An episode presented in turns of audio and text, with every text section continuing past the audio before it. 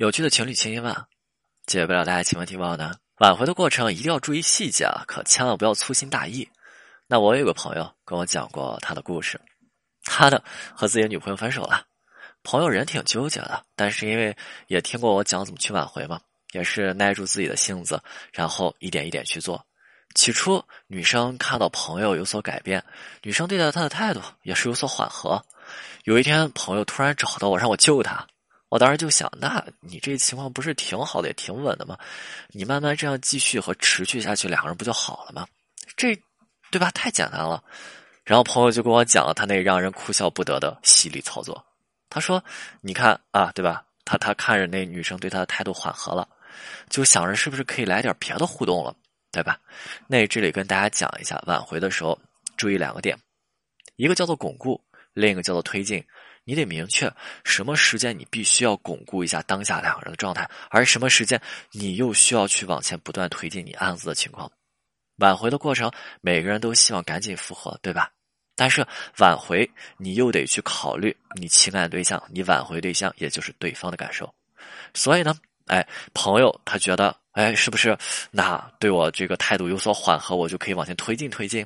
哎，朋友就在游戏上邀约女生了，也很巧，两个人真的很有缘分。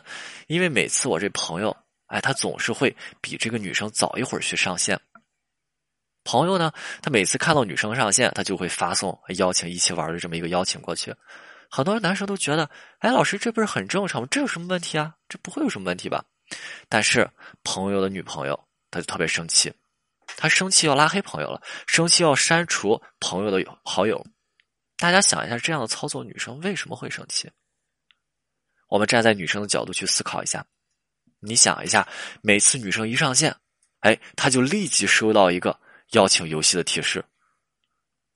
每次都是她，对吧？那女生就会有一种感觉：哦，这个人是在蹲点我，这个人是在狙击我，这是一个伏地魔，他太可怕了，对吧？那这个人为了和我说说话，他他就在邮件上等我等一天。对吧？很巧，这样的行为，这样的做法，他就会让女生有这样的感受。当时我跟朋友说完以后啊，啊，朋友恍然大悟，朋友说：“我擦，哼，好像是真是这样的感受啊！”但是我确实没有蹲点他呀，这两个人真的就这么巧。确实，你看两个人相处了这么久啊，对于对方的生活习惯也是有了一定的了解，对方大体什么时间在玩游戏，对不对？这个我们也是清楚的。但是没办法，那朋友挠了挠头回去了。朋友跟我保证啊，以后再也不会有这样的操作了。但是没良心，朋友又来求救了，笑死了。这次还是相同的问题，但是换汤不换药的就是，哎，朋友说这次我没邀请他玩游戏，我给你保证我没有邀请他玩游戏。这次是怎么回事？就是这次是在人家上线之后给人发消息说，我们一起去做任务吧。朋友跟我说说，哎呀，你不是跟我讲过说挽回我们在这个过程当中一定要真诚，一定要坦然。我当时听了我就笑了，我说你这种行为。对吧？对方难受啊，就是你坦诚和真诚，你又有什么用呢？你坦诚和真诚，难道这就是你去骚扰人家的理由？朋友又挠了挠头，跟我说：“我我哪骚扰人家了？”我说：“女生为什么跟你分手？因为女生和你在一起有压力，对不对？那现在分开了，女生那没有拉黑和删除，给你保留了生活当中沟通的这么一个渠道啊。女生内心是有你的，但是终归和你沟通上是有压力的。”那平常你们生活当中，微信、QQ 联系、短信、电话联系，游戏女生想是不是她有要有自己的空间呢？对吧？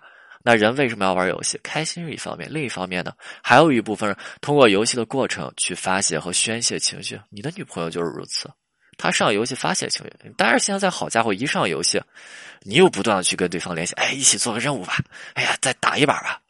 那这个时候，他的压力是不是又来了？就是游戏不仅宣泄不了情绪，还得成为带给他情绪的这么一途径，他情绪能好吗？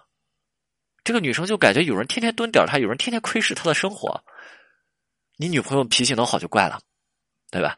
然后这个朋友呢，他还有一个操作也是非常的犀利，就是这个朋友他去应对飞策啊，不管自己的女朋友跟自己说什么，他都是一句话：“我能理解你的感受。”就是可能这么说的时候，大家没有很直观的感觉。我给大家比喻一下，比如说女生跟他说了：“你不要再邀请我了，就我很烦的。”然后这个男生说：“嗯，我理解你的感受。”然后这个女生说：“说你就跟一伏地魔一样，你知不知道呀？”这个男生：“嗯，我理解你的感受。”然后女生说：“你再这样，我就要删掉你了。”然后这个男生：“嗯，我理解你的感受。” 就是对方无论说什么，这个男生总是会回复一句：“我理解你的感受。”就大家看一下，这样应对废策真的是不够灵活。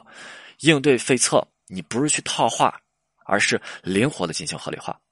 那这样的情况该怎么处理？就是玩游戏这种，还是给大家举个例子，做个类比吧。就是现在平常有很多人去跑业务，对吧？你去跑业务，人人家那老板，人家老板你怎么办呀？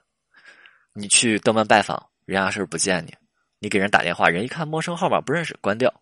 找人介绍是不是也很困难？这个时候我们怎么办？是不是打听一下他喜欢做什么呀？